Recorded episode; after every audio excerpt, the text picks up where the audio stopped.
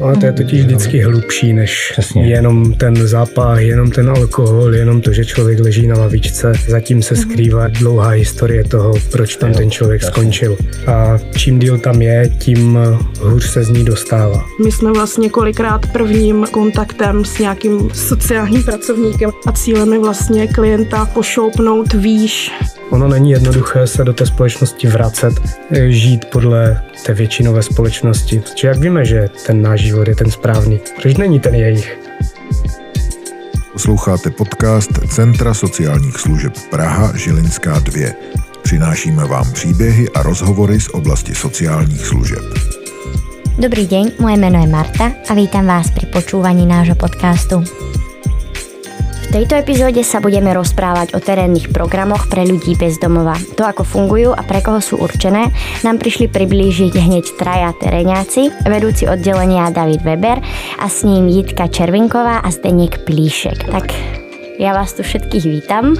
Dobrý den. A, a na úvod vás všetkých troch poprosím, aby ste sa skúsili nejak v skratke predstaviť, a možno trošku priblížiť vašu úlohu v terénnych programoch a nejak spoločnými silami predstaviť samotné terénne programy v skratke, pretože to potom rozoberieme. Tak eh, já teda asi začnu. Já jsem v Centru sociálních služeb na terénních programech od roku 2013, kdy jsem začínal jako sociální terénní pracovník. Dělal jsem tu práci čtyři roky, dělám ji dodnes na částečný úvazek, protože na půlku úvazku mi přibylo vedení tohohle skvělého týmu a vlastně i zbylých kolegů, kteří tady nejsou. Nejdřív eh, asi nechám představit ještě kolegy, než pak řeknu něco k terénním programům. Může být, ano. Tak já ještě jednou dobrý den, já jsem eh, Zdeněk Plíšek, pracuji na terénním programu tady pod panem Weberem. Uh, už pátým rokem, už šestým vlastně, teď už je to šest let, začínám šestý rok. A to asi všechno k tomu úvodu zatím, no. Ještě jednou dobrý den, já se jmenuji Jitka Červinková, eh, pracuji jako terénní sociální pracovník pro osoby bez přístřeší tady v centru už skoro pět let a předtím jsem pracovala ještě v jiné organizaci taky jako terénní, terénní sociální pracovník. Tady přímo s kolegyní i Jíťou jsme vlastně spolu i ve dvojici, takže ten terén provádíme spolu, i když je nás e, samozřejmě víc teréňáků. Teraz teda tie terénne programy nejak v skratke, ako by sa dali predstaviť, aby si ľudia vedeli predstaviť, o čo vlastne ide. Já se toho rád ujmu.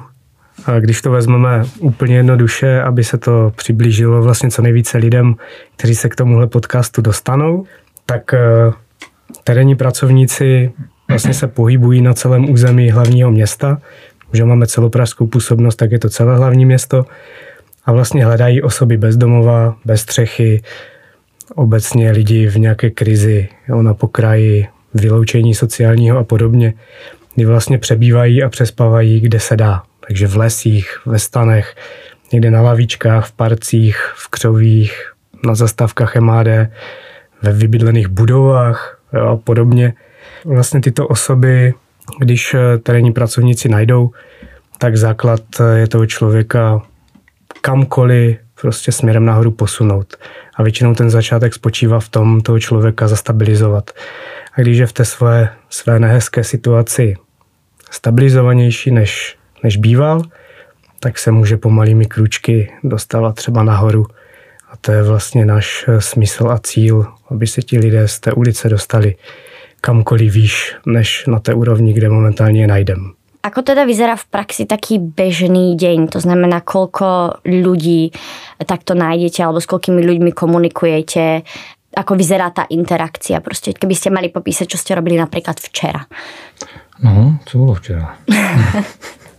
Tam uh, u těch kontaktů vždycky záleží, uh, jsou dny, kdy uh, my nemusíme najít. Pokud uh, proskoumáváme, provádíme monitoring třeba nějakých uh, parků nebo velkých lesů může se stát, že tam třeba někoho vůbec ten den nenajdeme. Jo. To záleží prostě na tom dni. Pak když uh, jedeme na nějaký cílený místa, kde víme, že už ty klienti se vyskytují, tak tu kontaktáž tam máme. Samozřejmě to potom záleží, jak dlouho s tím člověkem pracujeme, jak dlouho tam jsme, jak je to třeba vzdálený uh, od, od naší kanceláře. Samozřejmě pak dochází k tomu, že uh, ty osoby bez přístřeší různě migrují, takže se taky stává, že když uh, my přijedeme na místo, kam už nějakou dobu jezdíme, víme, že ten klient tam bývá a najednou tam není, tak to je pak samozřejmě, že jo, to zase se ten klient musí najít, nebo snažíme se ho najít, takže vždycky hledáme v nějakým přilehlým okolí, protože oni většinou zase jako nemigrují na nějakou větší zálenost, kor pokud tam jsou nějaký zdroje, jako je, eh, že si tam můžou obstarat třeba vodu, nebo jsou tam mm. uh, blízko nějakému, nějaký civilizaci, uh, kde zase získávají jako jiný potřeby, takže to vždycky záleží. No. A čo taký menej bežný deň? To by ma možno zaujímalo od, od vás všetkých, či ste niekedy mali nejaký um, deň, ktorý úplne vybočoval z toho normálu, a ktorý si pamätáte, alebo nejakú uh, výnimočnú situáciu, ktorú ste niekedy za tú svoju kariéru teréňaka museli riešiť? Já si pamatuju, no výjimečnou, pamatuju si situaci, kdy mm, jsme procházeli jeden skvot na Praze 4, vlastně byla to bývalá školka, myslím, a byli jsme v těch horních patrech a najednou se tam ve futrech objevil člověk, pravděpodobně osoba, která tam přespávala, a stál jenom mezi těma futrama a jenom se na nás díval a ani se nehnul, ani nic neříkal. Takže já jsem ho samozřejmě oslovil, říkal, představil jsem se, řekl jsem, kdo jsme, jestli potřebuje nějakou pomoc nebo s něčím poradit a tak. A on, on prostě jenom stál a furt se na nás díval a vůbec nic neříkal. To bylo úplně, úplně strašidelný, jak duch to bylo. Takže jsem postupně jako zavolil k ústupu směrem, čelem k němu jsem jako postupně kráčel dozadu a pak jsme z toho místa, z toho místa jsme jako co to, tohle, jako, tohle si hodně pamatuju, to byla velmi nepříjemná situace. Takže vám nikdy neodpovedal vlastně na to? Vůbec, vůbec, vůbec. On jenom mlčky stál ve futrech a jenom se na nás díval. Byl teda skutečný? To, no, to, to je otázka. Takže nevíte, že čo, čo je s ním teraz? Ne, ne, ne, ne, ne. On už, pak už tam nebyli, jsme tam jeli za nějakou dobu. Oni hlavně ten skvot už rušili, takže si myslím, A teď že, už tam není ani ten skvot. Že už teďka, je to spíš o náhodě, kdyby jsme toho člověka někde potkali, protože nevíme, kde, kde se usídlil jo, dál, jo, takže mm-hmm. pro nás je teďka jako nedohledatelný. Já bych když tak ještě teda, co se stalo mně eh, v terénu, na kterou situaci nezapomenu, tak to bylo právě v předchozím zaměstnání, eh, kdy mě napadla klientka, a bylo to na Praze 3 na ohradě a, a pamatuju si, že teda klientka byla silně pod vlivem alkoholu už asi v půl devátý ráno, kdy jsme vlastně začínali směnu s kolegou a, a asi, asi jsme jenom klientce prostě nepřišli, nepřišli do nálady, byť jsme jako s ní nemluvili, mluvili jsme s klientem vedle na lavičce, tak uh, velmi agresivně nás titulovala a uh, ponižovala, řekla bych, tak uh, jsme se ohradili slušně samozřejmě a, a klientka potom se rozběhla uh, na mě vlastně jako mě udeřit pěstmi, takže nebýt kolegy, tak bych asi nějakou ránu utrpěla, dostala. takže to, to je situace, kterou si budu, budu pamatovat navždycky. K tomuto si myslím, že ještě důležité nějak dodat, vy teda vždycky chodíte ve dvou. Ano. Ano. ano je to tak. V Centru a... sociálních služeb to tak je, v jiných organizacích to tak nemusí být a není. U nás okay. jo pri takomto prípade potom samozrejme chápem, prečo je, je lepšie, že ste dvaja. Ještě, ještě máme dvojice vlastně složené z muže a ženy. Mm-hmm. Že nemáme stejnopohlavní zatím. Jako nebráníme se Dá tomu, se to ale když je možnost, ne, asi úplně nedá, protože záleží na tom, kdo se k nám hlásí, případně na dané pozice, ale tím, že to máme takhle vyrovnané, tak si to dovolit můžeme. Mm-hmm. Vždycky je smíšená dvojice. A je to teda len kvůli nějakému bezpečí, alebo to má ještě nějaký jiný důvod? No, to může mít e, i jiné důvody. Vlastně někteří klienti se rádi baví s mm-hmm. ženama, někteří klienti se rádi baví s chlapama, takže je možné i tohle využívat a kombinovat, aby jsme se ke klientovi dostali co nejblíž. Jasně. Ještě máme z bezpečnostních důvodů pepřové spreje u sebe, je důležité říct. Které jsme ale naštěstí nemuseli použít. Ještě nikdy. Ještě nikdy. Kým jsme ještě pri tom takom bežnom dni teréňaka, tak by ma zaujímalo, že či sa nejak líši uh, v závislosti na ročných obdobiach, protože predsa len v zime je to predpokladám teda náročnější. To rozhodně. V létě záleží na teplotě. V létě máte teplo, tak uh, klienti jsou víc v pohodě, víc v klidu. Jo, hmm. Nepožadují tolik věcí, jako když teplota klesne k bodu mrazu, pod nulu ještě ke všemu, sněží, je jako fakt, kdyby člověk psa nevyhnal ven, tak eh, ta poptávka po terénní práci a po našich službách se jako násobí. Je to hmm. velmi náročné období zátěžové a jedeme do konce března minimálně.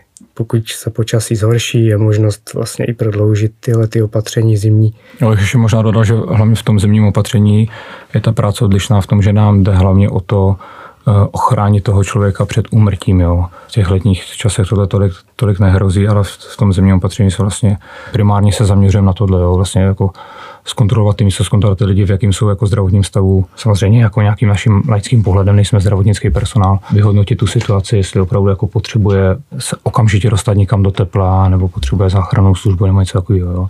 Spousta lidí je třeba někde na lavice, dá si k tomu trochu alkoholu, takže to v něm nabudí nějaký mírnější pocit tepla, no a pak, pak už ten stav může jít hodně rychle dolů.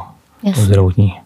Ten charakter té terénní práce se malinko jako liší. Mm-hmm. V létě a při té běžné činnosti si ty své klienty vlastně můžete v vozovkách piplat, jo? že si je taháte po úřadech, po lékařích a všechno možné. Když to v té zimě díky tomu počasí vlastně chcete obsáhnout co nejvíc těch klientů. Mm-hmm. Že spousta z nich je na ulici a spoustě z nich pomůže spacák, stán, karimatka, jídlo, zdravotnický mm. materiál, nějaký základní. Takže ten charakter je takový, že jsou dny, kdy třeba jenom naplánujete dny a jenom jezdíte, abyste co nejvíc zasaturovali potřeby co nejvíce klientům. Mm-hmm. Do toho ještě vlastně přes zimu spadají převozy z nemocnic a dalších institucí na jiné sociální služby, jako jsou denní centra noclahárny. Takže ty terénní pracovníci no, vlastně no. celý den třeba jenom jezdí. Mm-hmm. Převáží klienty z místa A do místa B a doprava v Praze taky není úplně krásná. Jasně. No a ešte k tej spolupráci, vy vlastne nie ste jediné terénne programy, ktoré fungujú v Prahe. Um, ono to tu už bolo spomenuté, že uh, teda sú aj nejaké iné. Aké to sú a ako spo- funguje tá spolupráca alebo nejaké prerozdelenie uh, tých klientov alebo oblastí medzi jednotlivými terénnymi programami? Terénních, terénních programů tady je na území Prahy docela dost. Když eh, vynecháme teda už nás, tak můžeme zmínit terénní program Naděje, Armady Spasy, jako asi další největší poskytovatelé z neziskového sektoru, no, jako naše partnery. Můžeme zmínit Sananim, Dropin, Progressive, což jsou terénní programy zaměřené na osoby užívající navykové látky a alkohol a podobné, uh-huh. takže jsou trošku víc specificky zaměření už. Máme tady terénní program Malteské pomoci, k srdci klíče, a bych nerad někoho opomenul, takže těch organizací neposedá. Mm-hmm. Je tady fakt jako hodně a za celou dobu, co to dělám, tak se všema jsme vlastně přišli do kontaktu nějakým způsobem. Se všema se spolupracuje výborně mm-hmm. a mhm. jsou tady i nějaké tendence na toto nějakým způsobem zaštítit, což je běh na obrovský dlouhou mm-hmm. trať, ale nějakým způsobem se to povedlo. Funguje dneska jako platforma která začínala jako distribuční terén na začátku covidu. Takže jsme v takové skupině všichni terénáci plus ještě další eh, lidi za různé zařízení a bychom se mohli efektivně domlouvat napříč celou Prahou, kdo bude tam, tam, tam, mm-hmm. když na to přijde. A pomyslné rozdělení Prahy jako úplně zatím není. No ja sa to pýtam vlastne pretože ďalšia otázka je na nejaké čísla alebo štatistiky, pretože by ma zaujímalo, koľko ľudí v Prahe je odkázaných na nejakú pomoc terénnych programov. A práve preto neviem, či to ide tak nejak um, určiť, keď niektorí dostávajú pomoc od rôznych terénnych programov. Um, ide to nejak?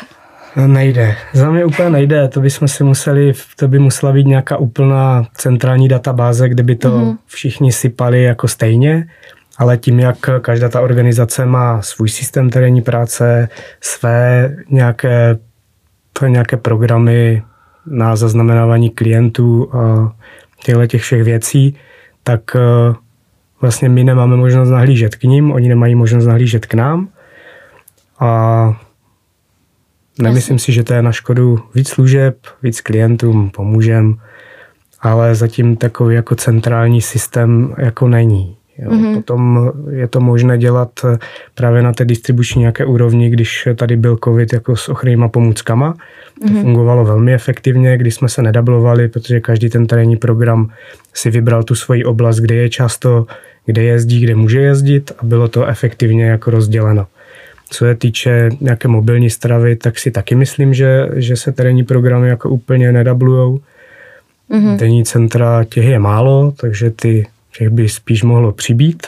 Mm-hmm. A co se týče samotné terénní práce, tak eh, stoprocentně jsem si jistý, že eh, jako některé klienty máme dvojmo, trojmo organizace, jo, že potkáváme napříč mm-hmm. celou Prahu z důvodu třeba jejich migrace, jo, že přejdou s tam a tam. A, a dá se teda například na základě těch zimných, uh, nezimných opatrení, covidových opatrení odhadnout nějaké přibližné číslo, kolko lidí potřebuje pomoc terénních pracovníků? Kolik tady bylo při posledním sčítání eh, osob bezdomova na území Prahy? Tři a půl tisíce, což bylo nějaké oficiální číslo z toho sečtu. Mm-hmm. A neoficiální mluví snad až o dvojnásobku. A v mhm. dnešní době si myslím, že to může být ještě víc, anebo že nad tou, nad tou hranicí vlastně je spousta lidí, kdy dneska se to může pro spousty osob stát jako ze dne na den. To znamená, mení se to oproti minulým rokom a stretávate na ulici možno iných ľudí, ktorí sa tam predtým nenachádzali? No, to stoprocentně. A to souvisí jak s covidem, tak eh, s ruskou agresí mm-hmm. na Ukrajině, kdy tady jako potkáváme ukrajinské uprchlíky, kteří nemají občas kam jít. A přes zimu si myslím, že se s nimi taky budeme setkávat. Mm-hmm a může to souviset vlastně i s hospodářskou situací, vlastně současnou ekonomickou, kdy pro spousty lidí to bydlení může šmahem jako zmizet. Jasně. V tejto epizóde sa rozprávame o terénnych programoch pre osoby bez domova s teréňákmi Davidem Weberem, Hitkou Červinkovou a Steňkem Plíškem.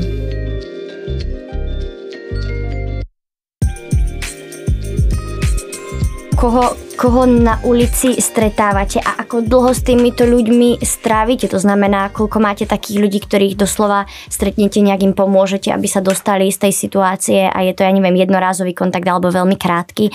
Um, a koľko máte takých ľudí, ktorých tam máte tak nejak dlhodobo. Nemusia to byť presné čísla, ale ma skôr zaujíma ten pomer. Jako já se domnívám, že určitě máme víc lidí, který naštěvujeme opakovaně a dlouhodobě, než těch jednorázových kontaktů. Těch jednorázových kontaktů za mě teda, aspoň já to tak vnímám, když se mě kolegyně doplní, je spíš málo, protože tím, jak vlastně my uh, provádíme nějaký to monitoring, nějakou depistáž, tak o těch lidech víme, víme, že se na tom místě nachází a pak je vlastně uh, opakovaně kontaktujeme. Mm-hmm. Takže spíš jsou tam jako ty dlouhodobější kontakty, kdy ty lidi uh, s nějakými časovými úseky naštěvujeme, někdy víc, někdy míň.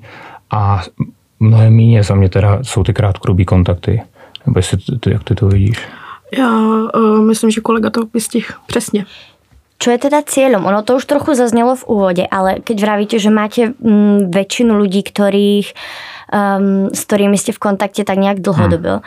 je takým tým ultimátnym cieľom dostať tých ľudí z ulice, alebo pri niektorých uh, je to proste stabilizovať ich tak, ako, ako sú a je tam dopredu jasné, že prostě na tej ulici zostanú, ale hmm. uh, ide nejaký zlepšení kvality ich života tak uh, cílem vlastně nebo smyslem terénních programů je uh, cílené vyhledávání osob, který, jsou, který vedou rizikový způsob života nebo který, uh, kteří tím jsou ohroženi. A cílem je vlastně minimalizovat ty důsledky a ty rizika, které vyplývají z jejich dosavadního životního stylu. To znamená minimalizace nějakých zdravotních komplikací, mm. minimalizace ekonomických problémů, Čili pak jako se snažíme s klienty uh, žádat o, o sociální dávky, na které mm. mají nárok a je vlastně cílem pomáhat lidem, kteří, kteří chtějí Jo, kteří vlastně jo, jo. jako projeví, projeví vlastně vůli té pomoci a je to, je to všechno na dobrovolnosti. Když, když jako klient mm. uh, nechce, nechce pomoct, tak to musíme respektovat, uh, že, že prostě nechce. Jako asi, asi by bylo krásný jako dostat všechny bezdomovce z ulice, ale to, to, je, to prostě není možný. A, ale, ne, ale jak říká kolegyně, to není naším cílem. Jo. Naším cílem je prostě nějak tu, tu jeho situaci stabilizovat a přesně snížit e, nějaký ty, to rizikový chování nebo předcházet nějakým negativním sociálním jevům. Já bych ještě doplnila, že vlastně uh, ty terénní programy pracují primárně nebo většinou eh, s klienty, kteří jsou eh, silně nemotivovaní, většinou jako ke změnění jejich životního stylu a eh, kteří nevyhledávají nějakou kamennou službu, která je pro ně určená. Takže my jsme vlastně kolikrát prvním, prvním jakoby kontaktem s nějakým sociálním, sociálním pracovníkem nebo sociální službou a, a cílem je vlastně klienta pos, pošoupnout výš mm-hmm. na službu, která je nad náma, což, což vlastně v tom systému sociálních služeb bývají nízkoprahová denní centra. Jasně. Kde je vlastně větší potom prostor pro tu, pro tu práci, protože přece jenom my jsme venku a zabezpečujeme základnější úkony než, než pak ty kamenné služby. Tam zaznělo chtějí, nechtějí pomoc.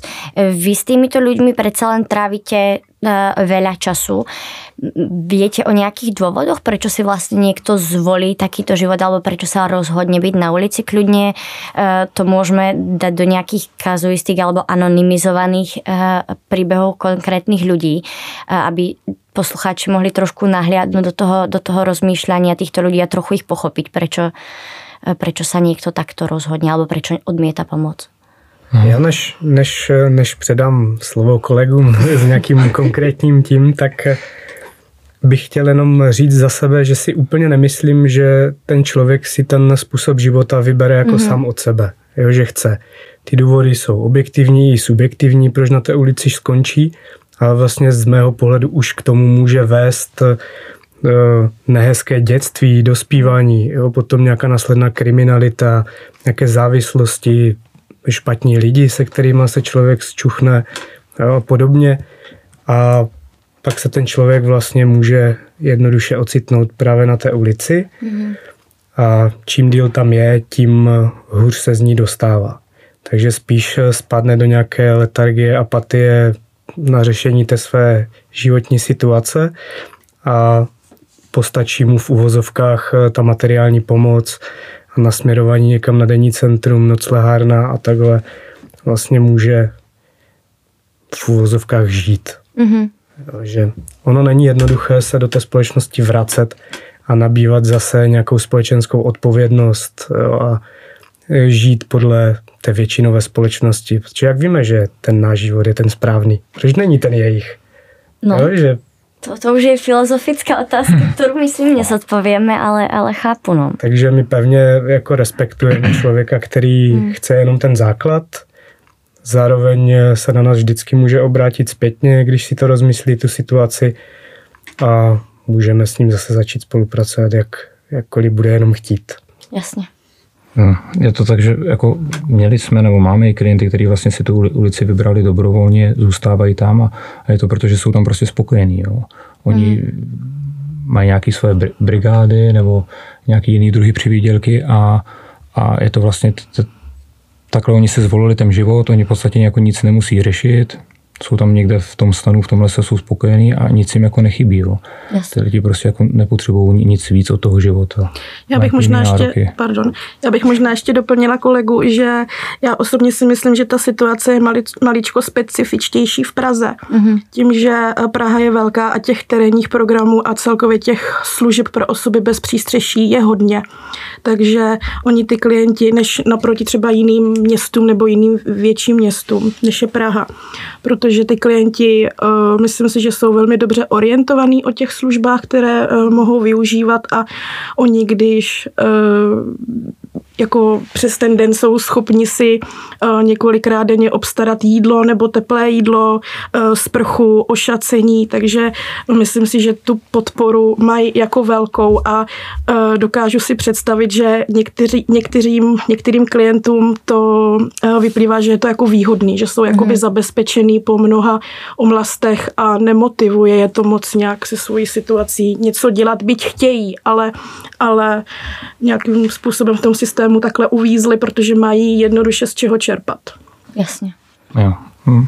Já jsem, já jsem jako chtěl ještě říct, že vlastně, eh, jak jste říkala, jestli ty, ty lidi jako chtějí zůstávat na ulici nebo, nebo mm nechtějí, nebo co. Eh, stává se často, že vlastně ty lidi, jak jsou na ulici, tak eh, tam dochází k nějakému psychickému úpadku, nějaký ztrátě chuti se sebou něco dělat. A ty lidi se velmi často vrací k tomu, k té příčině, proč se stali bezdomovci. Mm-hmm. A oni jsou jako v takovém zamotaném kruhu, ale v tu chvíli oni se jako vůbec neuvědomují, že na té ulici dál zůstávají. A teprve, kdy oni, ty lidi se z toho vymaní a uvědomí si, že na té ulici zůstávají, tak pak jako ty bariéry se najednou stávají překonatelný. Ale ten člověk jako se právě musí jako z toho, ten z toho dostat, z toho, že jako vracet se k té příčině a, a dělat něco pro to, aby na ty, uvědomit si, že na té ulici zůstává a dělat něco pro to, aby na té ulici nezůstával. Mm-hmm. A pak samozřejmě, aby se tam nevracel. No. Máte nějaký prípad alebo príbeh klienta, který s vámi nějak zarezonoval? už mě jako v tom terénu už jako nic moc jako nemůže překvapit. Přesně, teď jsem to chtěla říct, že už jako... Jo, vzpomínám si na jednu, no případ, no, vzpomínám si na jednu situaci, vlastně to asi taky nikdy nezapomenu, kdy jsme v rámci terénu pomáhali na covidových hotelech, vlastně prováděli jsme tam sociální práci při první vlně covidu a vzpomínám si, jak jedna, když jsme seděli dole v kanceláři, jak jedna klientka přijela dolů výtahem, nevím, to bylo čtvrtý, pátý patro a do těch futer vlezla s dítětem v náruči, který porodila nahoře ve sprše. A ještě měla natáhnout vlastně půpeční šňůru. Tak, tak tohle, to, jako, to teda to nikdy nezapomenu. Doufám, že to teda dobře dopadlo jo, pro dítě a matku. Byla přivolána sanitka, takže to přijeli tam vlastně dvě sanitky, doktor, a byli tam v podstatě jako rychle, takže dopadlo to naštěstí dobře mm-hmm. jako pro oba. To, to mě Musím se teda. teda k tomu spýtať. Neviete teda nějak od něj, že či to ona sama vnímala jako nějakou nadštandardnou situaci, alebo to uh, prostě tak nějak, že jo? Ne, nevnímala. Uh-huh. Ona um, Jednak tvrdila vlastně, že to byl jako její první porod, což se jako později ukázalo, že nebyl, mm. ale uh, u té klientky byla snížená nějaká jako kognitivní funkce, takže mm. v tohle to jako ne, nebyla úplně podle mě schopná reflektovat tak, tak jak, jako jiný, jiný lidi. No. Ani pak už nevím vlastně, jak to skončilo, protože když ty covidové hotely uh, potom, nebo ten náš zrovna byl uzavřený, tak, tak klientka pak se někam postoupila, ale vím, že to dítě u sebe teda nemá. Bez miminka, no. To je, to je mm-hmm. nějaký jako institucionální výchově, nebo, nebo jestli bylo adoptovaný, to nevím, ale je teda bez miminka, no. Ale ne, nevím momentálně, kde se nachází. Mm-hmm.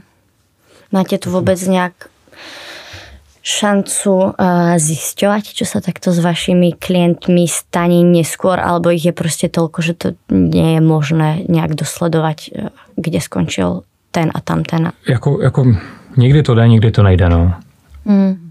Proto prostě záleží. Jako většinou pamatuju si taky, že jsme jako hledali klienta až uh, i přesto, že jsme třeba se, jsme volali na 155 v rámci samozřejmě jako nějaký anonymity, takže já jsem řekl, jako nepotřebuji, nepotřebuji vědět, kam jste klienta odvezli, ale jenom potřebuji vědět, jestli prostě tam byl provedený nějaký zásah, když se pak nebyli sdílní, nebo pamatuju si, že mi vlastně ten, ten dispečer říká, že zavolám na policii, pak jsem se zavolal vlastně na policii, tam jsem si musel dojet na, na, na tu služebnu, která vlastně na tu Prahu spadala a tam jsem se vlastně dozvěděl, že pak, že pak jako klient umřel, takže třeba takhle jako můžeme hledat klienta, ale, eh, nebo přes sociální kurátory, ty mají taky jako to z velký přehled. Asi jako málo který klient by nebyl navázaný ještě na nějakého sociálního kurátora, je mm-hmm. říct. Trošku se posuniem od těch klientov zase k teréňákom samotným. Je kvality by mal mať taký dobrý teréňák? Alebo čo, čo je nejaký predpoklad, s ktorým by e, človek do tohto zamestnania už mal ísť? A, a čo sa tak nějak naučí cestou?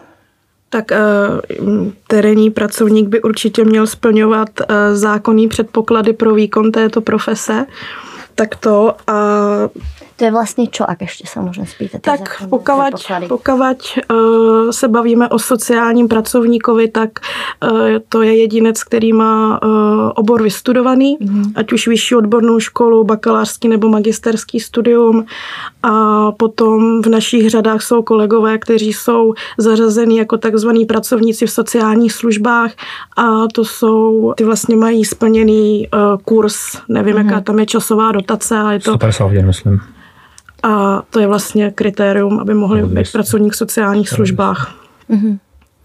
A co se týče nějakých uh, osobnostních kvalit nebo vlastností, schopností, tak si myslím, že dobrý terénák by měl být určitě vybaven dobře komunikačně, protože ta mm-hmm. komunikace je vlastně jeho hlavní pracovní nástroj a myslím si, že by měl být eh, jak asi u všech, u všech pomáhajících profesí, tak empatický. Měl by být velmi dobře emočně inteligentní, aby prostě eh, dokázal rozeznávat svoje pocity, ale dokázal je, dokázal je rozeznávat i u klientů, rozuměl jim a uměl vlastně s nimi, s nimi dál nakládat. Měl by, měl by umět naslouchat, a, myslím si, že by určitě by měl být e, vybaven tím, aby klienty nehodnotil, nesoudil a mm-hmm. nepracoval s nimi na základě toho, jestli si za svoji situaci můžou sami nebo nemůžou. Jasně. Já se to pýtam teda kvůli tomu, že keby si náhodou někdo vypočul ten rozhovor a povedal si, toto je presne to, čo chcem v živote robiť, tak aby sme tam mali nejak zhrnuté, že čo, čo vlastne tá práca e, vyžaduje. Hlavně by to člověka mělo bavit mm. a nějakým způsobem naplňovat a neměl by ustrnout v nějakých eh, svých nabitých zkušenostech a neměl by se bránit celoživotnímu vzdělávání. Protože to je jedna z věcí, které se kvalitní sociální pracovník asi nevyhne, protože hmm. pořád se něčemu učíte, pořád eh, nacházíte nové a nové věci, které jste do posud třeba neřešili, neviděli. A to učení je to gro, jak se posunout prostě dál a zlepšit sebe sama. Jasně. Hmm stretávate sa vo vašej práci s nejakými predsudkami, teraz či už od verejnosti, od uh, klientov, uh, to, to je v podstate jedno, alebo od samotných sociálnych pracovníkov? No je, je. tak nějaký nejčastější. Nejčastější předsudky za mě jsou ty z široké veřejnosti, mm-hmm. kdy tady panuje takový asi ten největší, že každý bezdomovec musí zapáchat, pít alkohol a kašlat vlastně na život a jenom jakým, nějakým způsobem parazitovat na všech ostatních, na státu a nevím na čem. Mm-hmm. Je to samozřejmě no. nesmysl. Že Hlavně, to... že si za to můžou sami, to je takový největší jo. předsudek.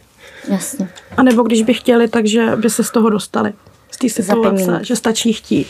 Ano. Ale je vždycky, já zase musím říct, vždycky, mm, když někomu říkám, eh, co dělám, jakou, eh, kde pracuji, tak je strašně srandovní pozorovat, tam člověk najednou neví, jak má reagovat. Jo. Mm. Protože většinou jako jsou to, ty lidi si říkají, no, jako bezdomovci smrdí, jako jsou odporní, tohle. A teď mu řeknete, kde pracujete. A on teda, ten úplně jako neví, neví, co má říct. No, jako já vím, že nikdo si za to nemůže a tohle. A je to, je to strašně jako vtipný pozorovat vždycky, jak ty, ty lidi, co mají právě ty předsudky a teď jim to řeknete a nechtějí vás jako urazit, tak úplně neví, co jako na to mají říkat, tak tohle mě vždycky pobaví. No.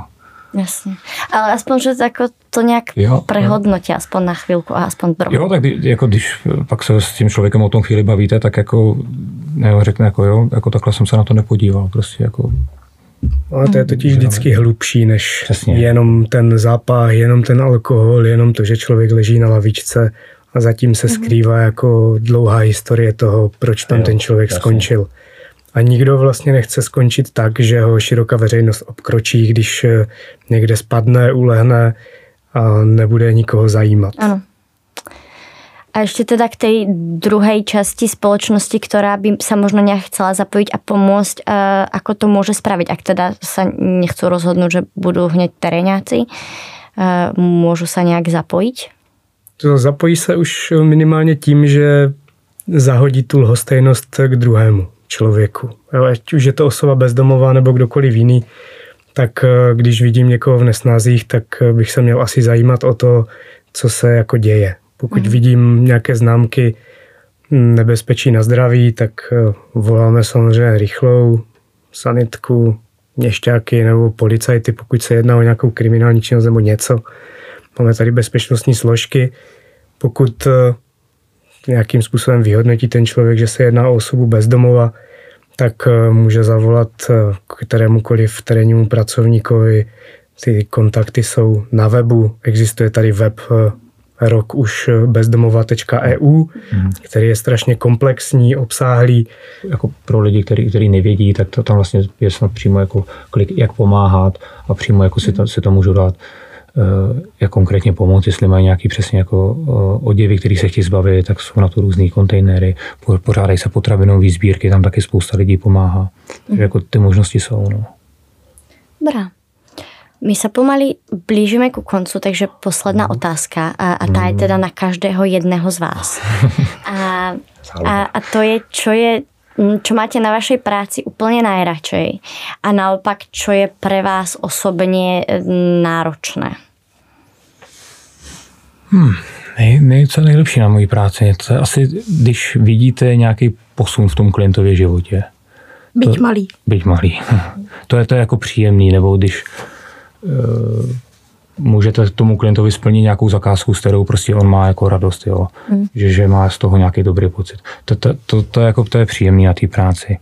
A to, to, to méně příjemný, nebo jak byla položena otázka? Co je nejnáročnější? Nejnáročnější asi za mě jsou, je ta zima. No. Mm. A je to hlavně jako z, z důvodu prostě toho, že já jednak nemám rád zimu, to, to je potřeba říct.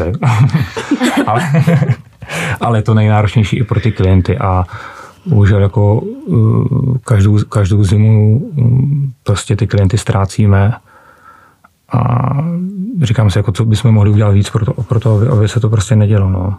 Mm-hmm. Je to, je to náročný. Náročný když spolupracujete s nějakým klientem a, a prostě o něj přijdete. Jako, to je jako na té situaci, to je, to je jako za mě tohle náročné na té situaci. Jako když tam byl třeba vidět nějaký posun, jo.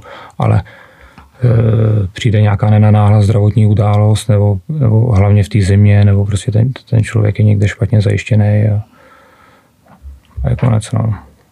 Tak takový náročnější za mě. Tak uh, pro mě, uh, co, je, co mám nejradši na, na svoji práci, tak jak říkal kolega, tak to je určitě, když uh, se povede nějaký dílčí úspěch, když uh, prostě klient dlouhodobě za ním jezdíme a neprojevuje vůli třeba se svojí situací uh, něco dělat a spíše ta spolupráce na nějaké materiální pomoci, kdy mu distribuujeme jídlo nebo ošacení a samozřejmě ho po celou dobu jako motivujeme ke, ke změně, tak nejradši mám, když pak se to prostě nějakým dnem uh, zlomí a, a klient jako uzná, jako jo, bylo by asi fakt jako dobrý mít ty doklady, tak, tak po ně pojďme zažádat, nebo nechá se třeba mhm. odvíst uh, na, na očivení a, a myslím si, že jako důležitý právě, aby ten terénní pracovník neměl moc, moc velké cíle a a pak by se totiž mohlo stávat, že třeba toho klienta právě tlačí někam, kde ho ten pracovník chce mít, mm. ale kde zároveň jakoby ten, ten klient sám být nechce nebo na to není ještě jako v tu chvíli připraven. A nejnáročnější pro mě asi je, eh, že eh, Sociální práce je velmi, velmi dlouhý proces a kurs uh, s osobama bez přístřeší a velmi náročný pro mě je, že uh, většina, většina vlastně té sociální práce jednak se odehrává na, na dlouhou trať a, a taky není vidět. Mm-hmm. Takže když pak uh, se třeba jako ohlížím za svojí, za svojí prací, tak si říkám jako dělám to dobře, má to cenu a, a tak. Takže, takže tohle je za mě no. nejnáročnější. Mm. Jo. Přesně. Nejnáročnější je to, aby si člověk sám, sám v sobě vlastně nějak utřídil a ujistil se v tom, že jsou to malé kručky. A ty malé kručky můžou vést k těm velkým až k těm nejvyšším. Že když člověk se smíří nebo nějak ujistí sám sebe v tomhle, že to dělá dobře, ale že to prostě jde pomalu, tak eh, se potom dílo může podařit. Co za poslední dobu nejvíc vždycky tíží mě, tak eh, to souvisí taky se zimou. A vždycky, když vlastně na začátku zimy máme nějaké kapacity a postupně naplňujeme a člověk vidí, jak ty volné místa mizí, tak eh, vždycky je hru pozorovat to, jak prostě mizí. Mm-hmm. Doufat a věřit eh, vlastně v to naše vedení, že se žene další kapacity, věřit našim partnerům, že nám v tom budou dál pomáhat a na konci zimy, když se vlastně všechno vždycky zatím povedlo, tak si člověk hezky odfrkne. A co je nejlepší na téhle práci, když to vezmu z pohledu sociálního pracovníka, tak určitě ta rozmanitost. Jo? Člověk se za tu dobu setká se spousty lidma, kte- kteří mají za sebou nejrůznější jako příběhy a životní zkušenosti, které se vám snaží předat. A vy jako sociální pracovník máte možnost vlastně do nich nějakým způsobem zasáhnout a nějakým způsobem je měnit. Věřím, že k lepšímu. A to je takové to, jako když si člověk řekne, že to má prostě smysl. Ano. Nejlepší na naší práci je náš vedoucí David Weber. to je důležitý říct. se bude stříhat. Toto nebude teda. To tam určitě necháme. Jo. Je niečo, čo chce niekto z vás dodať, čo máte pocit, že je dôležité k tejto téme a nějak to nezaznelo? Už to tady zaznělo, ale důležité je, aby lidi byli co nejméně lhostejní vůči svému okolí. A dneska se lusknutím prstu ta situace může stát komukoliv z nás a nikdo nechce, aby ho prostě někdo přehlížel a překračoval. Takže čím méně lhostejnosti a více zájmu o to, co se venku děje, tím lépe. Ďakujem teda, že ste, že ste dnes prišli aj v takomto hojnom počte. A, a samozrejme za to, čo, za to, čo robíte. My děkujeme za pozvání. Pozvání. Díky. V budúcich epizódach sa budeme rozprávať napríklad o potravinovej pomoci či o špecifikách sociálnej práce u ľudí s rôznymi závislosťami. Ďakujeme, že ste nás dnes počúvali a do počutia na budúce.